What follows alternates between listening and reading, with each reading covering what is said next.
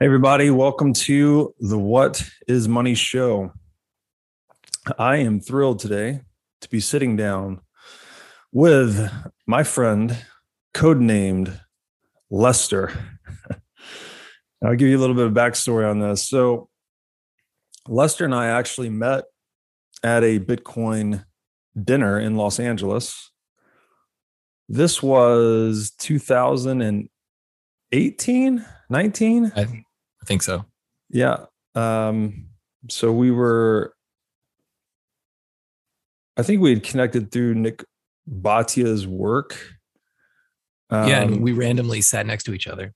Yep, yep. And then we kind of connected some dots, realized we knew each other on Twitter, had a very interesting conversation that night, um, going deep into the annals of monetary history and where we thought the world economy was headed. And long story short, you and I kept in touch. Um, we traded notes on a lot of these topics for several months thereafter.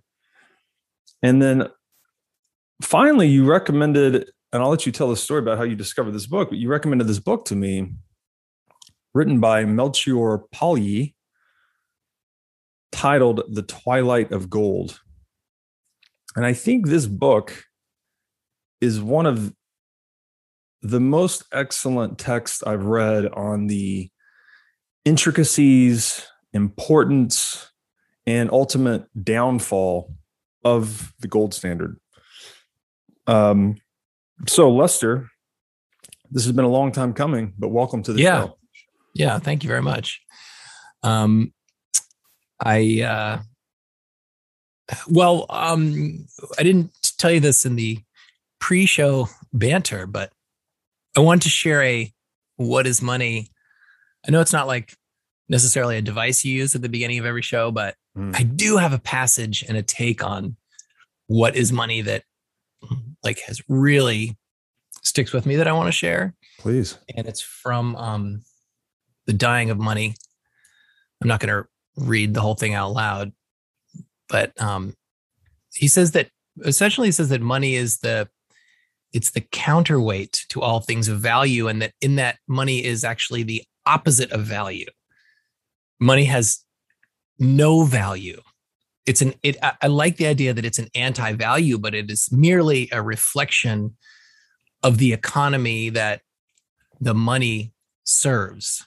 Mm. and so the, any currency is essentially it's backed by the world's economy. That's what backs all money is the real a ma- number of saleable values, products and services in the economy. And that doesn't matter whether money is gold or paper or computer credits or Bitcoin. Money is the most valueless thing.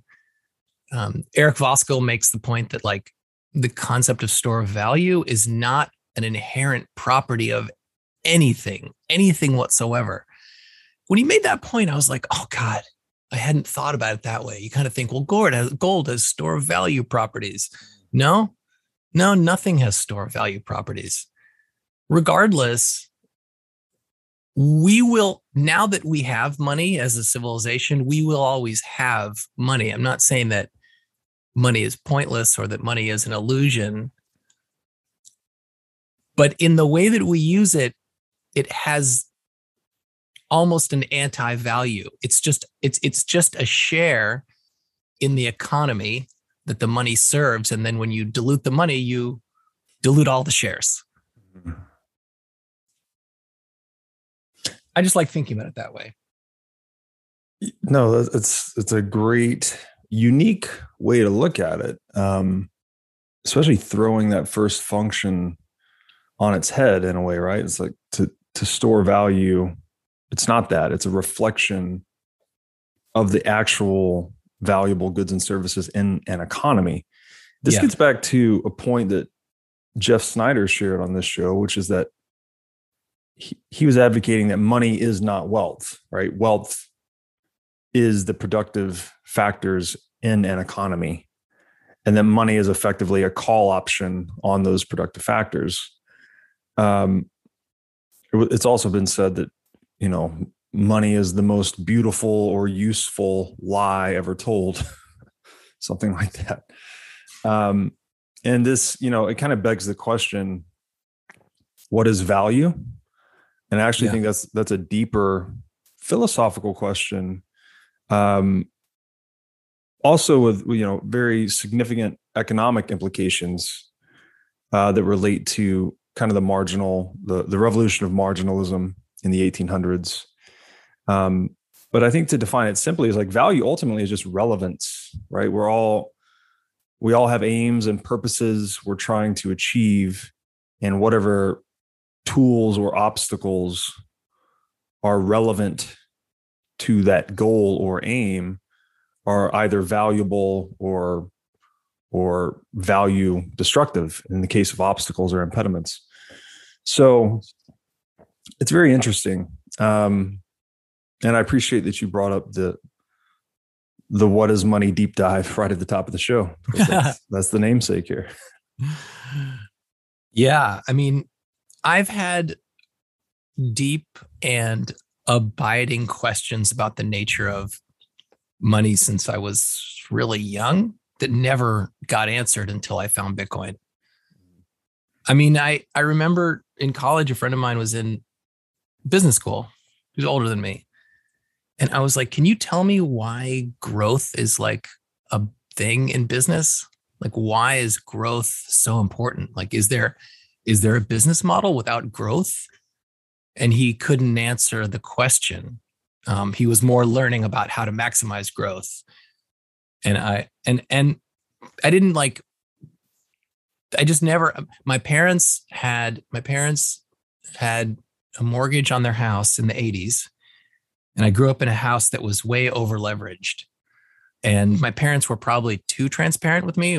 They sat me down i sat them down and i was like what is the deal you guys? Like why why are you so stressed? And they're like well here's our here's our mortgage payment. It's um, 15% and i was like i did the calculation. I'm like wait so our house we bought was 375000 and by the time you pay the bank back in 30 years you'll have paid them almost a million dollars that makes no sense and they were like they they had no answer like they didn't think about it. I grew up loathing mortgages because I had a bad experience as a kid with it, but like it really led me to like I couldn't I couldn't conceptualize where does money come from. I remember asking my dad like how does new money get introduced into the economy? And it wasn't until so many years later through, through seeing the world through the lens of Bitcoin that like suddenly all these things made sense. And just bring it back to what you just said about value. Like when I started reading, I, I assigned myself over the pandemic to read uh, Man, Economy, and State. Mm. And I, you know, we have we have two young kids, and like we were doing full time parenting. I tried to do five pages a day. I didn't even get there. In the hmm. last couple years, I've got through 600 pages, and then you know I've taken a lot, bunch of breaks. But I will say that like their frame of reference for all value is subjective and intersubjective, and that you can't even assign any cardinal values to a value, but everything is valued relative to something else and it's dynamic and it changes. And when I read that, I was like, it, it makes so much sense to me. It was like, it was like someone had peeled back the fabric of the universe and exposed the truth. And I was like, thank you. Thank you. Yes. no, it's great, great way to to look at it. Um, a couple points there I think are interesting. You know, one, I'll, I'll circle back to something you said towards the end of the definition of what is money, and that so that a unit of money is like a share in the economy it serves, and diluting the money dilutes all shares. I think this is such a useful framing because, especially for entrepreneurs that have ever dealt with a cap table mm-hmm. um, or or you know distributed equity interest of any kind you would clearly never give one shareholder class the asymmetric privilege to issue themselves new shares mm-hmm. And externalize that dilution onto you know other shareholder classes obviously right because the shareholder class with that privilege would issue shares to themselves until they diluted the other classes to zero effectively. It's um, very obvious that that would not work in practice. Yet, that is exactly what a fiat currency system is, right? One group gets to issue themselves new shares and dilute the other group. Um, and you know, you mentioned unconstrained growth in business. Mm-hmm. And I think this gets to a deeper point in the book is that gold was that check on government growth, right? Governments are always just like any other business, they're trying to increase revenues, they're trying to grow. Revenues for government are taxation, right? These these core, you know, as Rothbard says, the one unique thing about government is that they do not derive their revenues from mutual voluntary exchange. They derive them from coercion. Um, these are extractive payments. This is tribute. So, in order for a government to grow, it necessarily has to become more coercive over time. But gold was like a check on that, right? If the government became too coercive or too irresponsible with monetary policy, gold would flow out of their country. So it applied this like disciplinary force. Um, and I think that is really the core reason governments have moved against gold or to try and throw off the yoke of gold, if you will. So I just wanted to bring that up because I, it, I, I've kind of condensed that into gold was the analog governor of government.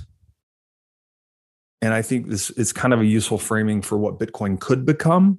It's like something like an actual law to which all governments are beholden and that none can break, you know.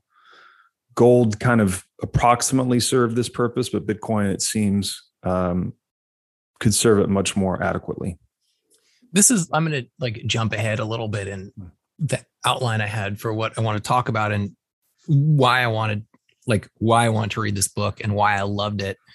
Um i to me it's it became like a foregone conclusion that bitcoin will be the center of value in the world. Like that's just the world that i live in. Every sat that i buy I see every value that it has and every value that it's going to have. And I live entirely, I don't know how long it'll take us to get there, but that's like, I mean, a caveat to everything I'm saying. That is what I've thought. I sort of jumped. I was like, I'm not even having the debate about, about in my mind, I'm like past that point. So I just want to figure out, well, what's the world going to look like when that happens because there's like just a bunch of questions I have. Mm-hmm. How will corporations do their accounting when the the the center unit is increasing in value? How will you gauge growth? How will you gauge whether you've had growth? Um, you had a good, you know, you and I had a phone call maybe about a year ago, and we talked about Bitcoin becoming, this is your words, a no counterparty index fund on the value of everything. And I've repeated that a bunch. Like this basic cycle is Bitcoin absorbs all of the available monetary premium in the world. Not all of the monetary premium, because people will still want houses, people will still want art, people will still want other things. But let's say it absorbs the share that it's going to absorb some of art, some of the stock market. In my mind, most of the bond market, some of real estate, some of everything. And once it gets to that point, then as society gets wealthier in real terms, when the number of real saleable values, computers, cars, services, as the number of real saleable values grows, then the per share purchasing power of each Bitcoin grows as well. If mm-hmm. society mm-hmm. grows by gets richer in real terms, not in money terms. If mm-hmm. society mm-hmm. gets richer in money terms by 3%, 5%, and the purchasing power of Bitcoin goes up by 5%. In my mind, this will attract more buyers of Bitcoin to the extent that they will deprive the investment process of the capital it needs to become more efficient. That will actually regulate itself. The more money that for flows disproportionately into Bitcoin and doesn't flow into the capital structure of making the world wealthier, essentially retards the, the, the, the, productivity process such that Bitcoin will actually start to become less valuable mm-hmm. because capital breaks down, requires investment, depreciates. And if we're not investing in that in real terms, then society gets poorer. So as society yeah. gets poorer, suddenly the opportunity set isn't in buying Bitcoin, it's in divesting yourself of Bitcoin to become more efficient. Society starts to get wealthier those those opportunities get all arbitraged away and then once again as bitcoin's becoming more valuable because society's getting wealthier mm-hmm. then money flows back into bitcoin and that's sort of now you're mm-hmm. now you're in equilibrium but i've assumed that we're going to get to that point and so i wanted to figure out what does that world look like and to mm-hmm. like the cl- the closest i can come is the gold standard reading this book gave me total boner for the gold standard. I never thought I would think it was as cool as I do, or that I would see studying the gold standard as a perfect prism through which I could look to the future to see both the pitfalls, but the values, the, the, the values of it that were cool. Yeah, I think, you know, we're describing this journey into the Bitcoin rabbit hole, actually, because it's so interesting that we've we find this new technology. Everyone, it's like the six blind guys encountering the elephant. Everyone's describing it differently, yeah. trying to get our head around it. Um, but to really fathom its profundity, you end up deep in the past, looking at you know again these historical analogies gold, you know, digital gold is one of the most um, prominent analogies for Bitcoin. Everyone understands gold is valuable. Like it's almost just, you know, we even have these phrases in our language of, oh, that restaurant is a gold mine, or it's as good as gold, um, or worth his weight in gold. All these things, but so few of us, we take that at face value almost without understanding the why, right? Why was gold so important? Why was it um, so valuable, frankly? And that's the rabbit hole, right? It's like you're looking forward into this new technology, but somehow you end up deep in the past in these first principles of money and gold. and it is uh it's just a fascinating journey. You know, uh, VJ tweeted this out the other day too. He's like studying Bitcoin made me more deeply aware of the true economics underpinning gold. So, and and in this journey, I you know I've read a lot of books about this. I think this book in particular has just done the best job of touching all of the aspects of its importance. Um, so where where should we go from here? Okay, um, let me do this. Yeah. I, I, would say actually, I want to I want to say a little bit about the book. I want to give a framework for reading the book, but I want to just jump into a passage from the book. Let's just I want to read this. I want to read this one passage from the book just to set it up. Please. This is from page six. The international gold standard was thus historically one of the most important adjuncts to the opening of the world to settlement and development, and whatever may be said by those who never look to the woods because of the trees, this creation of a world economy constituted one of the great and beneficial turning points in the history of mankind. The meaning of the gold standard, with its unrestrained and uncontrolled private ownership of gold, cannot be appreciated in isolation from the institutional and psychological background that characterized the civilized world in the decades before 1914. The outstanding feature of that period was the unity of the economic world as has not been achieved at any other time. There was a freedom of travel without passports, freedom of migration, and freedom from exchange control and other monetary restrictions. Citizenship was freely granted to immigrants. Capital would move unsupervised in any direction, and these movements could take any form. International trade had to overcome tariffs, but they were exceedingly low. There were hardly any quantitative restrictions on international trade, quotas, import prohibitions, etc. It was a world of which recently many would have been inclined to assert that it could not be created because it would never work.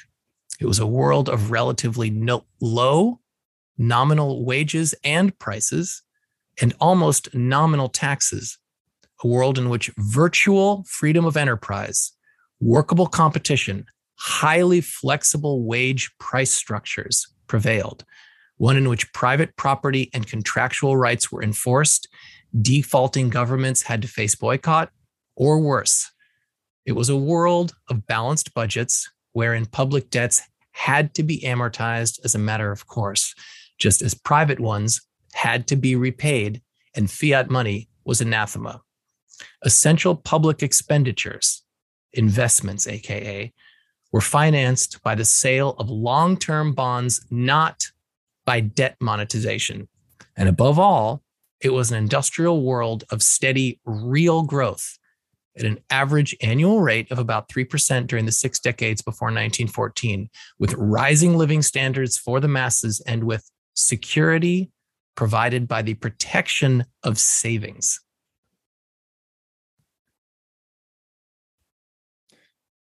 Um, don't know if you could tell from my voice, almost started crying through part of it.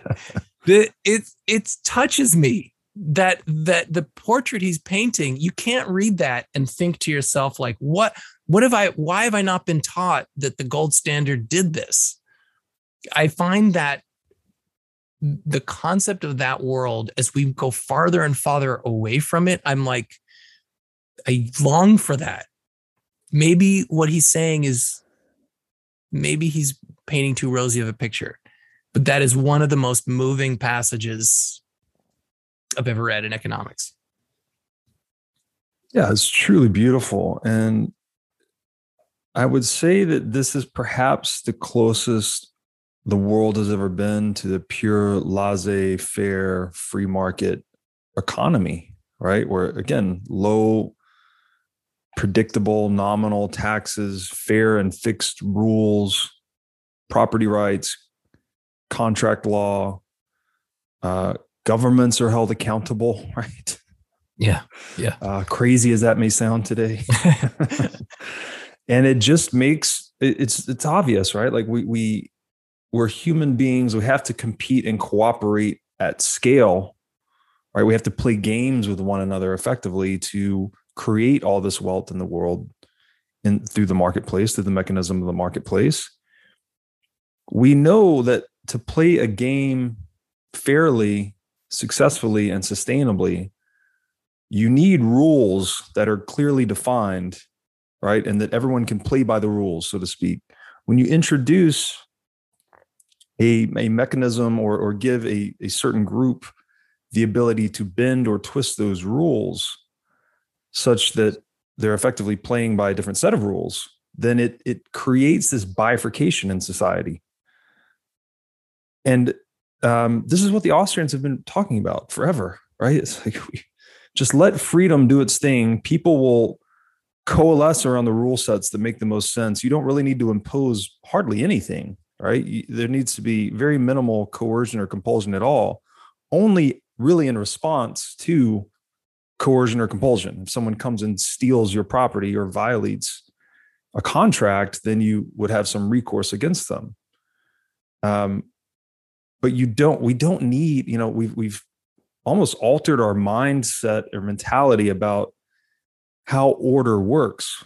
Like today we think we need some legislation from on high to dictate and govern our behavior which is contradictory to the principle of freedom that this this golden era embodied. Hey everybody as you've no doubt learned by watching this show, Bitcoin is the single most important asset you can own in the 21st century. And one of the most important companies in Bitcoin today is NYDIG. NYDIG's mission is to get Bitcoin into the hands of as many people as possible. One of the ways they are accomplishing this mission is by empowering banks and financial technology companies to offer their own Bitcoin products and services. As a true game changer in the industry, NYDIG is safely unlocking the power of Bitcoin for forward thinking individuals and institutions alike. Led by Robbie Gutmann, Yan Zhao, and Ross Stevens, NYDIG has absolutely exploded onto the Bitcoin scene recently and has quickly become a leader in this space. So, whether you are a professional investor looking for asset management services or a company looking to white label your own Bitcoin product or service, consider NYDIG your single source solution for everything Bitcoin. There is a lot of lip service given to freedom in our popular culture right now. Mm. But that freedom comes in the form of exerting dominion over someone else's freedom. And so like we're right. adding this like extensive list of rules of like restrictions on how we live in order to give people freedom. And it's not even ironically done. And then those new restrictions create unfair restrictions. So then you pass some anti restriction restrictions. Right. and then, like, now all of our freedom is like this legis all of our freedoms have to be legislated which is a contradiction exactly laws legislating freedom create an arms race of restrictions and then counter restrictions. That's our reality. That's where we are. But the freedom of the gold standard like as i perceive it now was built on one single restriction which was a restriction from nature.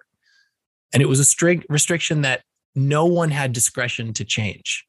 And because there was like a fundamental boundary, we could be creative because there were limits. Yeah, yeah, it's it, universal rules or a universal rule, a golden rule, if you will. Yes. um, like gravity or thermodynamics or natural law, you know, something that is universally applicable within the bounds of which since the rules are not are not mutable or immutable effectively fair play is incentivized because if you can't bend the rules or break the rules or change the rules well then the optimal wealth acquisition strategy would be to play by the rules and with within the constraints of a gold standard that is long term productive trading relationships, right? This is again laissez-faire capitalism. Um, but the dominant institution in the world, governments, right? The monopoly on violence, this was a restriction, ultimately a restriction to their growth, which I would argue is the story, right? It's like the the this particular industry was restrained by gold and that explains a lot of the 20th century development of central banking, the disparagement of gold. Um, you know, another great book, which I know we're not talking about today, is the uh, the Gold Wars by Ferdinand Lips, that goes into detail about how governments coordinated their efforts to throw off the quote unquote barbarous relic that was gold. It's kind of like one of the accepted pieces of wisdom from that is like the 20th century went awry because the gold standard failed. Yeah. And I I don't know I don't I don't the the the the point of this book is that that's not true. Mm-hmm. And just like just to talk about who this guy is who wrote the book um, it wasn't even until I was going through the book to the second time, I was like, I read the book, I loved it. And then I was like, wait, who wrote this book? So, like, here's just a little bit of background about the author. Um, he was uh, born in Budapest in 1892, and then he got his doctorate in economics in, in Munich in, in 1915. So he was in Germany right at the outbreak of World War One, and then he worked at a bunch of different um, universities in Germany during the hyperinflation. So, like, he was there firsthand for the hyperinflation. And then in 28, at the dawn of the Depression, he was the chief economist for Deutsche Bank. So this is all. And then he he he went to the U.S. when Hitler came to power, and lived the rest of his life here. But mm. this is someone who lived firsthand through it, and um, you know, was in the private sector. Mm-hmm. To me, it's like you're looking at like he had a message for us. This is I want to read another passage. So he has a um, another short book called an inflation primer. You know, it's interesting. This this book about the gold standard. It's not personal. It's not. I mean, it's not. You don't get a sense of like who he is.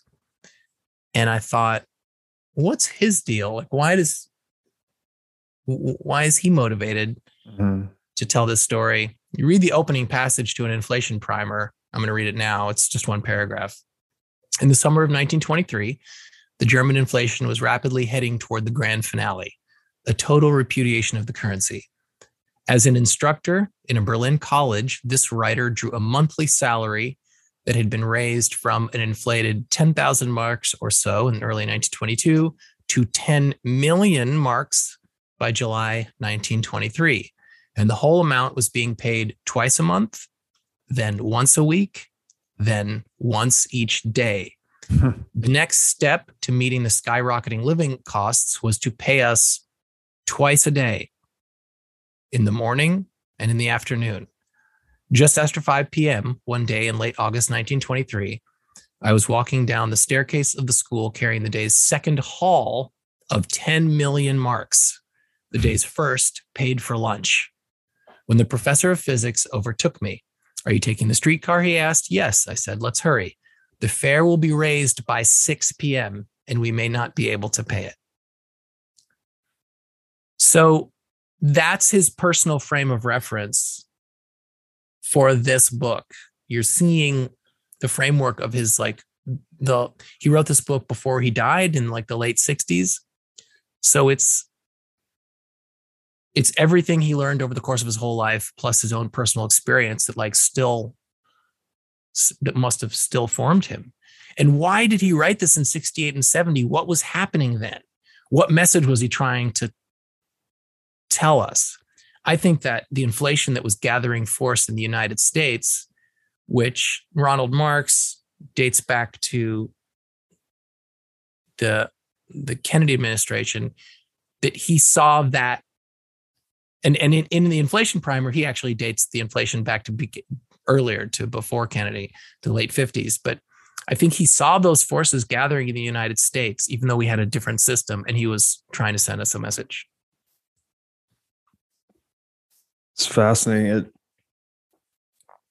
It, to hear that personal story, you know, of the inflation you know again the whole point of the economy is that we're doing more with less or we're we are further economizing our efforts through trade and innovation right? This is this is the whole point right? We're just trying to work smarter. You know the old adage many hands make light work. Well turns out many minds make even lighter work. But inflation runs counter to that whole process it's like now this guy goes from getting paid once a month to twice a month to once a week to every day to twice a day. Just think about how that diseconomizes your life, right? Like if you if I just get paid once a month and maybe I just pay my bills once a month, great. That's that's something I do. I handle the whole thing in an hour or a few hours per month. But when the money's depreciating so rapidly that you are now forced to settle your affairs up to the point of twice a day, right? Where, as you said at the end of that um, anecdote, he's running to pay the tram right before the fare goes up. It's crazy, right? It's it's it's it's fucking crazy. like, yeah, what? it is fucking crazy. Who? I mean, a framing I've been using recently is that we. This has like been the recurrent self deception of humanity is that we could just print money to solve our problems. Um, and it is just this short run deception, right? Right. If you are in a monopolist position and you just think one order deep, Like, what's the problem? We don't have enough money. Okay, well, we can print money. Okay, great. That sounds like it'll solve it. It's the seen and the unseen, right? We have this seen immediate solution, but we're abdicating responsibility for the second order unseen consequences, or we could say yet to be seen consequences. And, and that can gets continually kicked down the road until he's in this hyperinflationary situation there's this totalizing diseconomization, a breakdown in trust, a breakdown in social cohesion. And the whole thing comes unraveled, right? So inflation is this a very self-deceptive and ultimately self-destructive force on humanity.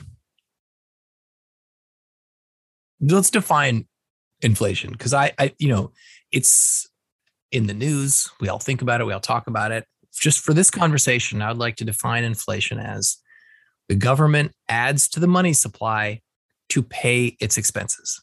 Mm-hmm. And, you know, I don't see inflation with any sense of judgment. It is inevitable. If humans have the power to create money, they'll do it. There's no way around it. And if I were in their position, I probably would have done the same thing.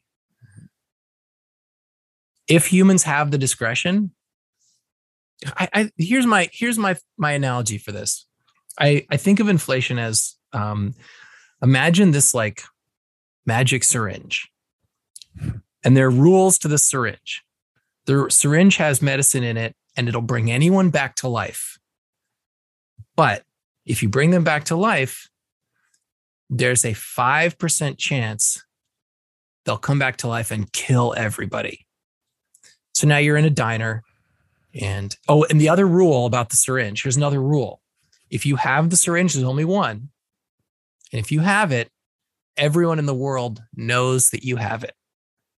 Mm. So you're in a diner and um, everyone's favorite waiter drops dead. It's the waiter's been there for 20 years everyone knows him by name. All the all the customers they've been eating there there for you know 10 20 years and this waiter just drops dead and you're there and everyone's like breedloves happens to be here and because we all know who has the syringe he's got it.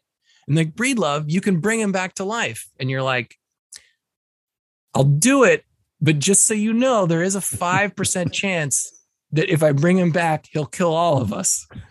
And they're like take the risk. He we love this person. And what are you going to say to them? What are you going to say in that scenario? No. I so you bring him back to life. And he's like you dust he dusts himself off. And everyone is confirmed that using the syringe works. But then he drops dead again.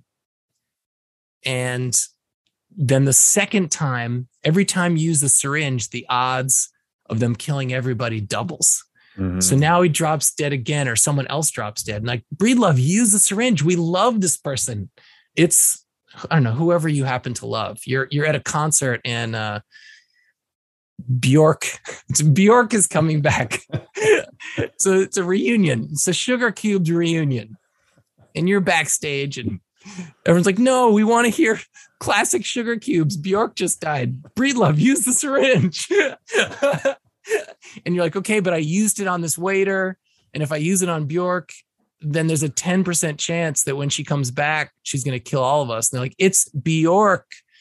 She's a got to go on. You see, bring her back to life. That's to me the central bank's dilemma. Everyone's like, use the use the tool because we're going to die if you don't.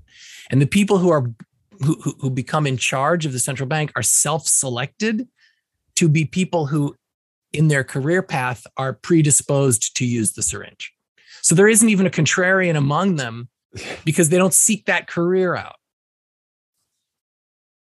It's, it's a great, great analogy, actually. And then when you bring the guy or girl back and they do go on a killing spree, right? Then you you're faced with this worst decision of like, okay, now 50 people are dead. Do I use the syringe on them? And then so you're you're there's this this combinatorial explosion, I guess. I don't know if that's the right term, but you get this explosion of more people dead, more propensity to use the syringe, which further increases the odds of more people coming back to kill more people. So you get this exponential blossoming yeah. Of death, right? In in this analogy. And you know, I talked. This is funny. I love this analogy because I spoke with John Vervaeke, who's a cognitive psychologist in a long form series, and he wrote. He's a very interesting guy. He's a, a University of Toronto peer of Jordan Peterson's. Uh, he's on Peterson's level, in, in my opinion, as far as being one of the greatest living modern philosophers. And he wrote a book on modern zombie mythology. and I don't know, you know, he is less educated in the sphere of economics. So we had a really interesting conversation comparing notes. But in this book, they show the use of the term zombie charted over time. And it absolutely explodes post 1971 and it's another one of those you know wtf happened 1971.com charts and that what you're describing here is this the syringe right it's basically bringing back the zombie effectively the person that just kills everyone eats everyone's brains yeah. or whatever i don't think it's a coincidence you know that this mythology has emerged in tandem interesting. with the corruption of money that it is actually we're, we're trying to sustain economic vitality or longevity through a lie, through the lie of fiat, right? And this is, we know this. Like, if there's a real economic problem to solve in the world, if people are hungry, right, you can't just print money to solve that problem. Someone still has to provide those meals, right? It's not enough to just create new paper or new entries on a database. You have to go and work. Someone has to go and work and prepare the meals to feed the people that are hungry. So it's like we've been trying to apply this deceptive syringe, as you might call it, to solve real problems. But it creates yeah, think, this negative feedback loop that just makes it harder and harder to solve those very problems. I think actually that's kind of one of the one of the weaknesses of the analogy is that it also the life force that it gives to the person is taken from everyone else. Right. That, you know that that there is um everyone else actually has to pay for the, the the people that you bring back to life. And there's a a total loss of life force that equals the one person you brought back to life. But the more people you bring back to life the more life force you're sucking from everybody else. And as as more people are brought back to life and there's several killing sprees suddenly you're taking in a greater share. You're your debt to life force ratio starts to increase. Yeah. Yeah. It's almost like you're embedding the economy with hidden risk, right? It's like you may not, the risk may not be realized on that first revival. You brought the guy back with a syringe, but it's there, right? You've, that was one shot. You took a, you had a, took a 5% gamble effectively that he was going to kill everyone in the room. The next time someone dies, right? You've, you've now taken two shots at 5%. So you've increased the probability of, of death, uh, you know, mass murder, I guess, effectively. So and that's sort of what inflation's doing. It's injecting the economy with hidden risk that may not be immediately evident, but inevitably and ultimately are realized. And the, the first time that the world discovered this power was not a single bailout it was actually the greatest cataclysm the world had ever seen. It was World War One brought out the first time where government operations around the world were financed on a large scale by suspension of convertibility and they took control of the central banks and financed it with debt and it was like there was this ma- i'm getting ahead. This is the narrative of the book but financing one of like the biggest emergencies ever was the first time they used the syringe and they came out of world war one like i didn't know we had this power. I didn't know we could do this. And so it wasn't like the first time they used it was a small emergency. It was the greatest emergency. Mm-hmm. so it it's it instantly embedded the world with a ton of hidden risk. It was the dawn of like the fiat system as we know it today. People always like nowadays people say when does it when did the fiat system really start? Or people say mm. oh you know we went off gold in 71 i'm like no we the the system that we have today started in 1914 yeah that's that's when it began. Yeah um just to go back just to bring us back to Palyi and back to the book I was um talking with my wife about like inflating away the debt. You know, there's only there's only four ways for our government to infl- to to to deal with our debt. The, the trap that we're in right now. There's only four possible ways out of it. One is real growth, and and and and the way that real growth would work is that it doesn't mean that the government won't have to print money for their expenses it just means that the number of saleable values in the economy will increase faster than the money they have to print. Mm-hmm. And so mm. the new number of saleable values will actually soak up the printed money or maybe exceed the printed money mm-hmm. and disguise the inflation and then they can inflate right. away the debt. Okay, so maybe maybe growth, real natural growth actually producing more stuff that makes us wealthier in real terms. That's one way out. The the other way is austerity, where they just like reduce spending. That's a possible way out. Mm-hmm. That's not going to happen. This is not going to happen. The, the, the die has been cast. There's no government now that will just be like, yep, we're going to cut costs. We're going to say, we're going to cut Social Security. We're going to cut Medicare. We're going to, mm-hmm. there's, that's not. So then the, the third way is um, explicit default. We're not going to pay our, our, our, our debts we come weirdly close to it with the debt ceiling debate, but that's never going to happen. The government's mm-hmm. not going to just be like, nope, we're not paying. So the fourth and only other way out is soft default. Mm-hmm. And if I were in government, I would do that too. Of course. It's actually totally the most invisible, painless way to do it. And we are, when I, I was trying to describe, like, so I was, I get back to this conversation with my lady, I was like, you know, like if our if our public debt right now is 28 trillion, you know, when everyone's yearly salary is a trillion dollars, then paying off 28 trillion in government debt isn't going to be a, a big deal. She was like, wait, you just lost me. Like, no one's salary is going to be a trillion dollars a year. And I'm like, I know it seems crazy, but let me just let me just give you the sequence of numbers. Bear with me. 1913.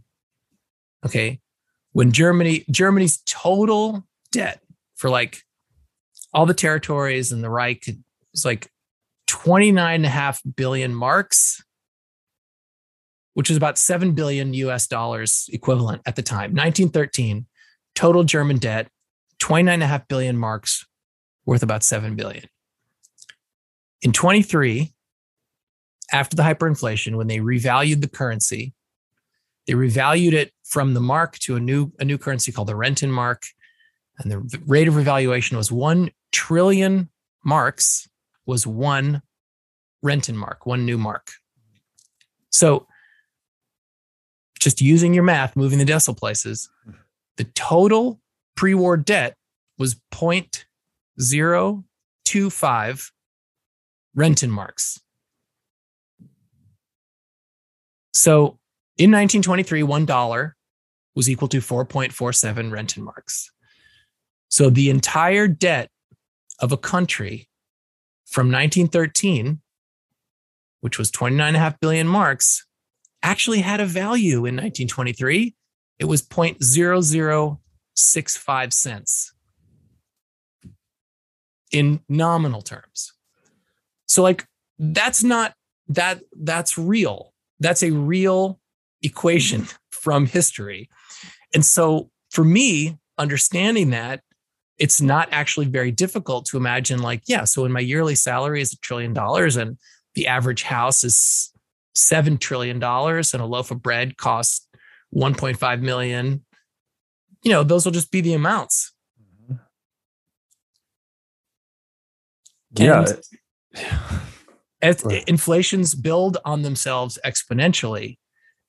And to me, that is the path that we're on.